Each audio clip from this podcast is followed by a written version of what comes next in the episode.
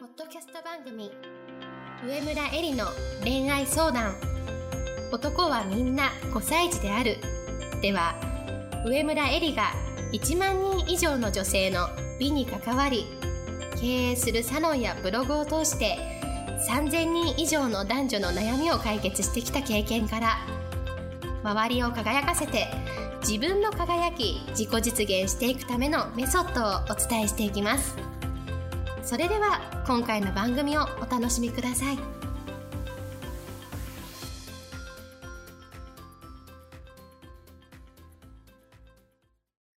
こんばんは、上村えりです。今日もポッドキャスト上村えりの恋愛相談、男はみんなごさい児であるは始めたいと思います。今日いただいているご質問をご紹介します。さんじゅういっさいの独身 オーエル です。自分の退職を機に、以前から好きだった元同僚の彼からデートに誘われ、恋人のような時間を過ごしました。しかし結論から言うと、彼は既婚者でした。同じ職場にいる時から他の同僚から結婚していると聞いていたり、結婚指輪をしているのを見ていたので、彼が既婚者であることを全く知らなかったわけではありませんが、私から聞くまで彼は自分から既婚者であることを一切打ち明けませんでした。最後に交わした会話は、彼女とはもうさよならしたからの一点張りで、現在は離婚状態にあるのか、まだ協議中なのか、それとも奥様との関係はまだ続いているのかを言いませんでした。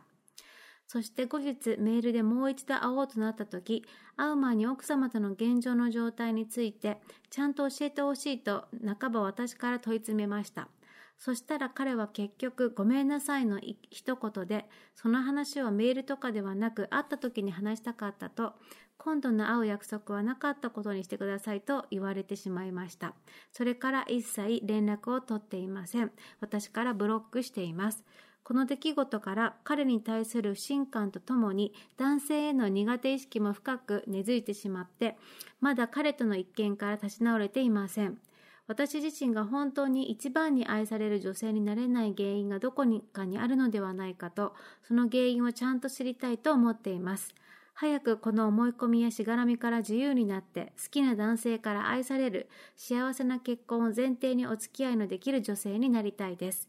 この彼に限らず結婚したいと思わせる一番に愛される女性になるにはどうしたらいいでしょうか。えりさん教えてください。という質問をいただきました。今日のテーマは、既婚男性に振り回されないために既婚男性の本性を理解するというですね、独身女性にとっての護身術ともいえるお話をしたいなと思います。まずですね、この質問をいただいた方にあの言葉をかけたいと思うのは、まずですね、心が惹かれる方に出会えたということを喜ぶというのが私は大事だと思っています。いい心の揺さぶられ方じゃないかもしれないけれども、やっぱりあの自分の感情が動くような人との出会いっていうのは、今すぐはいろいろな思いがあったり心の混乱があるかもしれないんですけれども、振り返ればいつか必ず人生の彩りになります。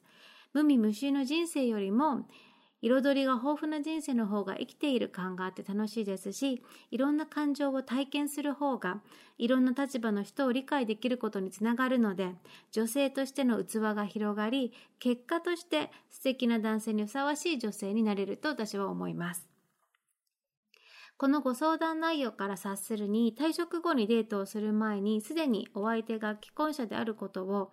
同僚から聞いていた、そして結婚指輪もはめていたという事実があって、相手が既婚者であることを分かっていたと。だけれども退職後に自分をデートに誘い、恋人のような関係になるぐらいだから、もしかして離婚したのかなとか調停中なのかなと淡い期待をしていた、まあ、そう信じたかったと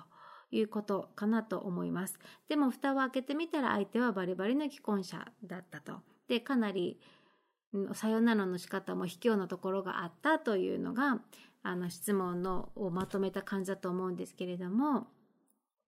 この質問者さんはこの出来事から彼に対する不信感とともに、男性への苦手意識も深く根付いてしまって、まだ彼とのこの一件から立ち直れていませんと。かなり深刻な状態にあるのかなと思うんですけれども、まあ、こういうことがあるとね、男性に対して不信感とか苦手意識を持ってしまう気持ちっていうのはすごいよくわかるんですけれども、でもでもでも、こんなことで輝かしい未来の可能性とか、女性としての輝きにね、蓋をしてしまうなんて、私はもう超もったいないなというふうに思います。で、こんなふうに言ったらね、もっと男性の不信感が募るかもしれないんですけれども、あえて言わせていただくと、この彼は至って一般的な既婚者がよくやるパターンだなというふうに私は思います。だからね、こんなことでね、傷ついたらもったいないわけです。今日のテーマでもあるように、独身女性の護身術、その既婚者のですね、本性っていうのをきちんと理解した上で、既婚その既婚者とあのどれぐらいの距離感でお付き合いをするのかっていうのは、女性自身が自分で決めること、自分の身は自分で守ることっていうのが私は大事だというふうに思います。そのために、じゃあ既婚者の本性っていうのは私は大きく分けてふたつあるというふうに思うんですね。じゃあそのふたつを今日はお話ししていきたいと思います。まずひとつめ、既婚者でも恋愛感情はある。ここなんですよ。独身女性は結婚に対して甘い理想を描いているので、結婚したらなんで男の人は奥さん以外の人に対して恋をするのかっていう気持ちが理解できないというふうに思うんですけれども、でも既婚者でも恋愛感情はある。この事実を知るということは、まずすごく大事なことだと思います。既婚者であっても奥さん以外の女性に恋愛感情が生まれるのは当たり前です。人間です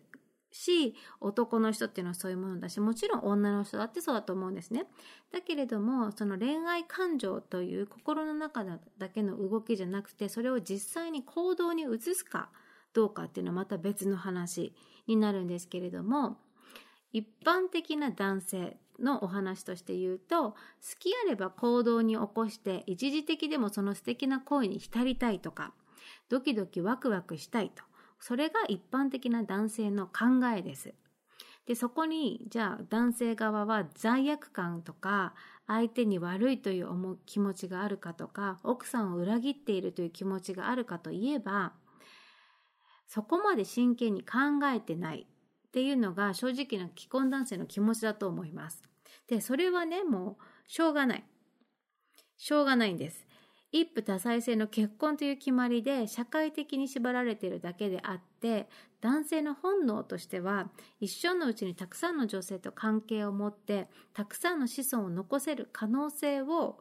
残したいというのが本能なわけですね。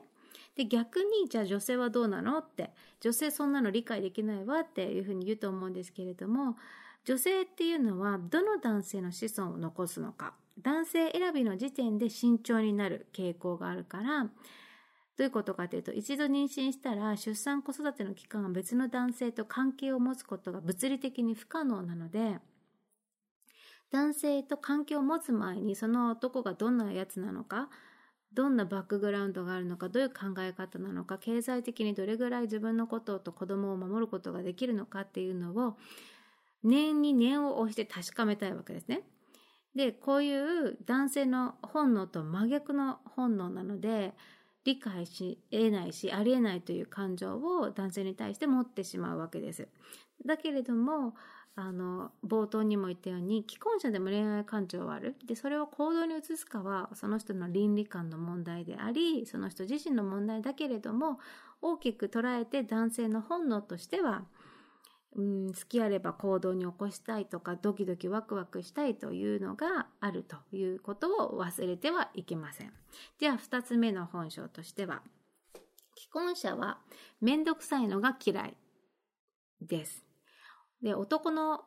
本音としてね、奥さんと最近うまくいってないとか、関係が冷めてるとか、実際に結婚して生活を一緒にしてみたら思ったのと違ったとか、最近奥さんに魅力を感じてないとか、今の生活にワクワクドキドキがないとか、まあ、そういうことをね、言いがちだと思うんですけれども、これっていうのは、あの目の前に素敵な女性が現れたから惹かれてしまってあの言っているわけじゃなくて、あの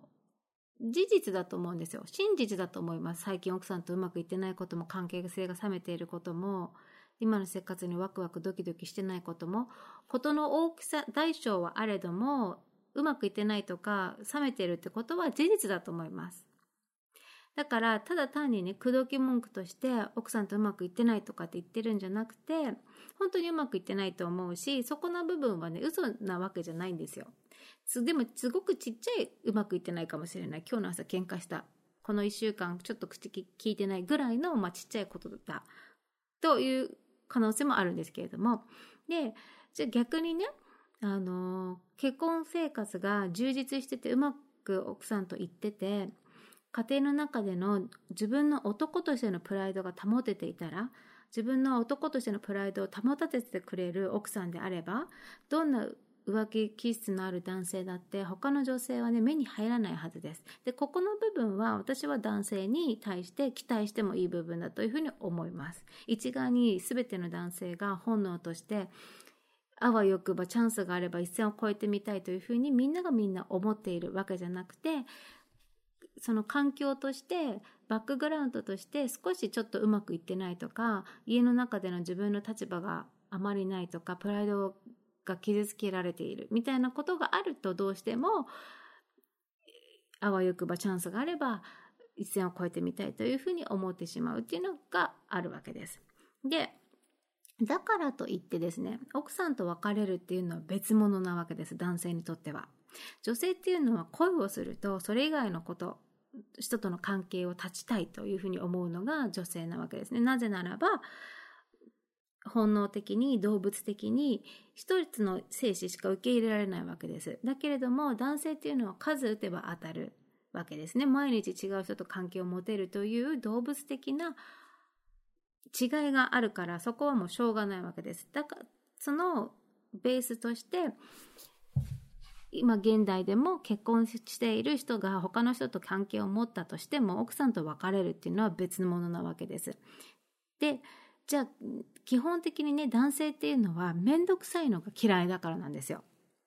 争いを増やしたくない、ことを荒立てたくないっていうのが男性の本音です。だから浮気がバレたり、相手の女性から問い詰められたりすると一気に熱が冷めてしまって、その恋愛もどうでもよくなってしまうっていうのが男性なわけですね。で、このねふたつ、ひとつめが既婚者でも恋愛感情ががあるということ、そしてふたつめが既婚者っていうのは面倒くさいのが嫌い、争い事を起こしたくない。で、このふたつのですね、あの本性っていうのをしっかりと理解をした上で、女性自身がねどのような行動をとるのか、これが私は大事だと思います。この既婚者のね質問者のお相手だったような男性を責めるっていうのは、私は賢くないなと思っていて、で責めたところでね、あの何も解決しないからなんですよ。そういう人ってやっぱり山ほどいるし、そういうような男性に対して行動を改めさせようと思う方が無駄なわけですね。で、現代は自由恋愛がやっぱ OK なわけで、相手が既婚者であっても大人の当人同士の了承の上で他人を巻き込まずに恋愛を楽しむということはありなわけですね。ありっていうのはどういうことかっていうと、少し前までは民法で禁止されてたわけですよ。解任、不倫、不倫的なことは、うん、禁止されてたというか、なんだろうな、法律として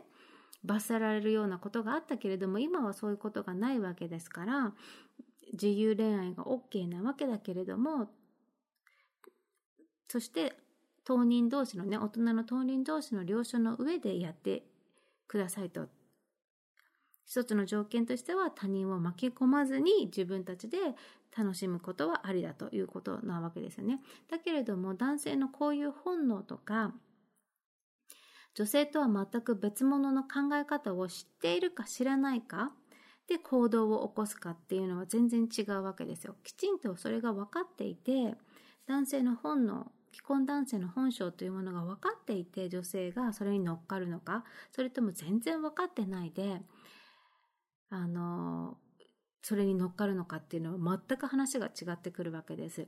で、ちゃんと理解をしていないから無防備に相手を信頼したり期待をするから傷ついたりとか不信感を抱くわけですね。でも私の意見ではこの現代の自由恋愛市場で女性として自分を守る術を知らないでこの玉石混合の世界に飛び込むのっていうのはすごく危険だというふうに思います。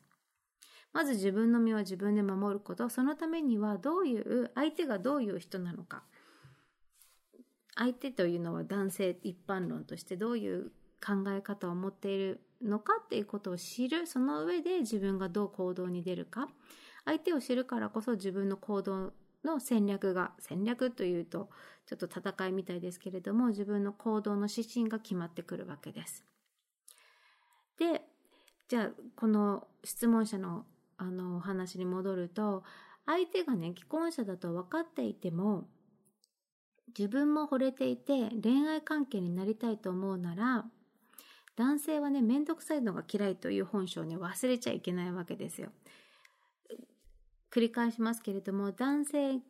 の既婚者の本性を知っていた上で、でもやっぱり自分も惹かれていて恋愛関係になりたいというふうに思うんだったら、男性は面倒くさいのが嫌いというそこの本性を忘れちゃいけないわけです。つまりその本性を忘れて、本当に別れる気があるのとか、いつ別れるのとか、奥さんと私とどっちが大切なのかとか、なんで週末に会ってくれないのみたいなことを絶対に聞かないということです。もしその本性が分かった上で、相手が既婚者だと分かった上で、それも受け入れて、それでも自分も惹かれていて大人の当人同士の恋愛関係を楽しみたいというふうに思っているんだったら、関係が長く続きすること、そして彼と自分がうまくいくことがまず大事なのにもかかわらず、女の人ってすぐに相手の気持ちを確かめたくなるわけですね。それはその本能的に関係を持つ前に、確実にこの人は自分のことを守ってるくれるっていうことをあらゆる方向性から確認したいからなんですよ。それは女性の本能だからしょうがないんだけれども、でも男性っていうのは面倒くさいのが嫌いです。特に既婚男性は面倒くさいのが嫌いです。じゃあ独身男性だったらどうなのか。独身男性に対して私のこと好きとか、結婚するつもりがあるのとか聞くことはどうなのかっていう話をすると、独身男性ももちろん面倒くさいのが嫌いなんですけれども、でも独身男性だって自分も結婚してしたいという気持ちがあったりとか、お互いに利害関係が一致していれば、男性はひゃく歩譲ってそういう女性の確かめたい要求に対して応じてくれる可能性が大いにありえます。でも既婚男性っていうのは別にそこに応じる必要性が全くないんで、ただの面倒くさいでおしまい。そもそも恋愛はもうちょっともういいかな、距離を置きたいなというふうに思うのが男性の本音だというふうに思います。でもちろんね、きっと男性側にもね、いろいろね考えることはあると思うんですよ。既婚者として独身女性と付き合っていく中で、この彼女可愛いなとか、今の奥さんとの関係をどうしようかなとか、いろいろ考えることはあると思うんですよ。いろいろ考えてると思います。でもそれを言葉に出して目の前の女性に説明しなきゃいけないというふうに思うだけでもう面倒くさくなっちゃって、一気にその女性に対する恋愛の熱も冷めちゃうっていうことなんですよ。男性っていうのは考えてるんですよ。でも考えを女性みたいに言葉に出すんじゃなくて、考えたその結論を実際に行動に移して示す。これが男の人の思考回路なので、それを聞くことで言葉にして確かめようとするっていうのは、男の人にとってはすごい面倒くさい作業なわけですね。いろいろ考えているその結果、奥さんと別れるというのは言葉にすることじゃなくて行動で示すことでしたし、彼らにとっての誠意というものは。だから、でも女性っていうのは好きだったら、私のことが大切ならちゃんと説明できるでしょと、言葉で言えるでしょっていうのが女性側の論理なわけです。そこが男性と違うところです。で、じゃあ繰り返しになるんですけれども、女性は相手を選ぶとき、冷静に相手のスペックを見定めて、相手が自分をどれだけ好きかを確かめた上で最終判断を下したい生き物。それに対して男性はもっと衝動的なわけですね。本能として数打てば当たる的なところがあります。そしてさらに言葉で自分の考えを説明するのがめんどくさいと思うところがあって、考えていることは考えているけれども、それを言葉ではなくて行動で示すことが男性のが考える誠意です。で、えっと、このね、質問者さんのあのお話に戻ると、私自身が本当に一番に愛される女性になれない原因がどこかにあるのではないかと、その原因をちゃんと知りたいと思っています。早くこの思い込みやしがらみから自由になって、好きな男性から愛される幸せな結婚を前提にお付き合いできる女性になりたいですというふうにあるんですが、既婚者とのね、この一件で一番に愛されないということを悩むのはもうナンセンスです。だから今回の件では一番に愛されない原因っていうのはこの質問者には何もないわけですね。一番も何も相手が既婚者であれば一番になることは事実上無理なわけです。そして本気で結婚したいなら結婚をしている人を絶対に選ばない。幸せな結婚を前提にお付き合いしたいなら結婚していない男性と付き合うことがまず大々大前提です。で、今回みたいにちょっとでも既婚者なのかなって思う節があるなら、関係が始まる前に事前にちゃんと確かめることです。今回もきっと確かめてたと思うんですけれども、でもあのさよならしたの一点張りだったとあるんですが、そ, そういうような確かめ方じゃなくてね、本当に周りの人からもきちんと事情を聞くぐらいの、本人からだけじゃなくてね、あの確かめることが大事だと思います。既婚者と関係を築いて、もしかして遠い未来のいつか相手が離婚をして自分と結婚する日が来るかもしれないそっていうふうにね、皆さん思うかもしれないけれども、それはね、ないに等しいぐらいの奇跡です。で、それをね、当てにして既婚者と付き合い始めるってことは絶対にやめてください。もう隕石が自分の頭に落ちてくることってないじゃないですか。もうそれぐらいないことです。自分にはまず起きないことだというふうに思ってください。で、結婚したいと思わせる、じゃあ一番に愛される女性になるにはどうしたらいいでしょうかっていう質問なんですけれども、男性が結婚したいと思う女性っていうのは、優しくて芯が強くて自立していて、親や友人を大切にしてくれて、子供のいいお母さんになりそうな愛情深さとかおおらかさがあって、そして男としてのプライドを保たせてくれる存在ということなんですね。で、こういうあのお話っていうのをもうポッドキャストでいろんな事例を出してお話ししているので、いろ何度もいろいろなあの回を聞いていただきたいんですけれども、でも結果的にね、一番に愛される女性っていうのも上下あのさっき言ったようなお話だと思うんですよ。優しくて芯が強くて自立していて、親や友人を大切にしてくれていて、子供のいいお母さんになりそうな愛情深さとかおおらかさがあって、男としてのプライドを保たせてくれる存在っていう人が、結果的にね、その男性にとって一番になる女性だというふうに思いますけれども、一番であるかっていうのは相手が決めることで自分では操作できないことです。これを全部満たしたから必ず一番になれるっていうことではないんですね。だから一番に愛されることを目標にしないでください。このポッドキャストでも何度も言ってるんですけれども、課題の分離っていうのが人生を幸せに生きていく上ですごく大事な考え方で、相手の課題、相手が持っている決断を自分が操作しようとする、介入する、しようとするのはエゴであり、最大の人生の悩みの原因です。だから一番になることを目標とするんではなくて、大切なのは自分のできることに真剣に取り組むことだけです。で、それはどうしたら素敵な女性、素敵な人間になれるかを自分自身で考え続けて、ただ考えるだけじゃなくて、毎日そういう人物になれるように、自分の考えることを一つずつ継続して積み上げていくことだけなんですね。これをやり続けることで、もしかして結果的に誰かの一番になれるかもしれないし、誰かの愛情を一番に受け、受けることができる存在になれるかもしれないけれども、でも一番になることを目標とするからなれるわけじゃなくて、大事なのは自分が考えうることを一つずつ継続して積み上げていったただの結果なんですね。大事なのはその過程です。その過程の中で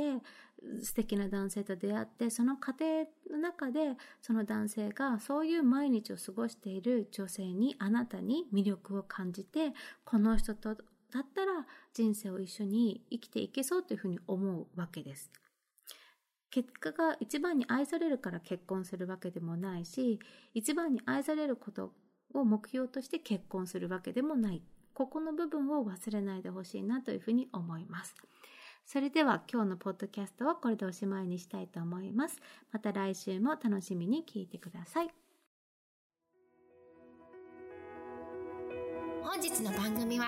いかがでしたか？番組では上村えりに聞いてみたいことを募集しています。ご質問はウェブ検索で上村えり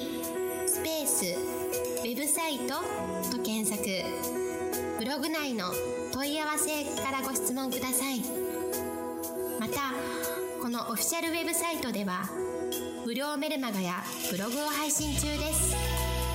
次回も楽しみにお待ちください。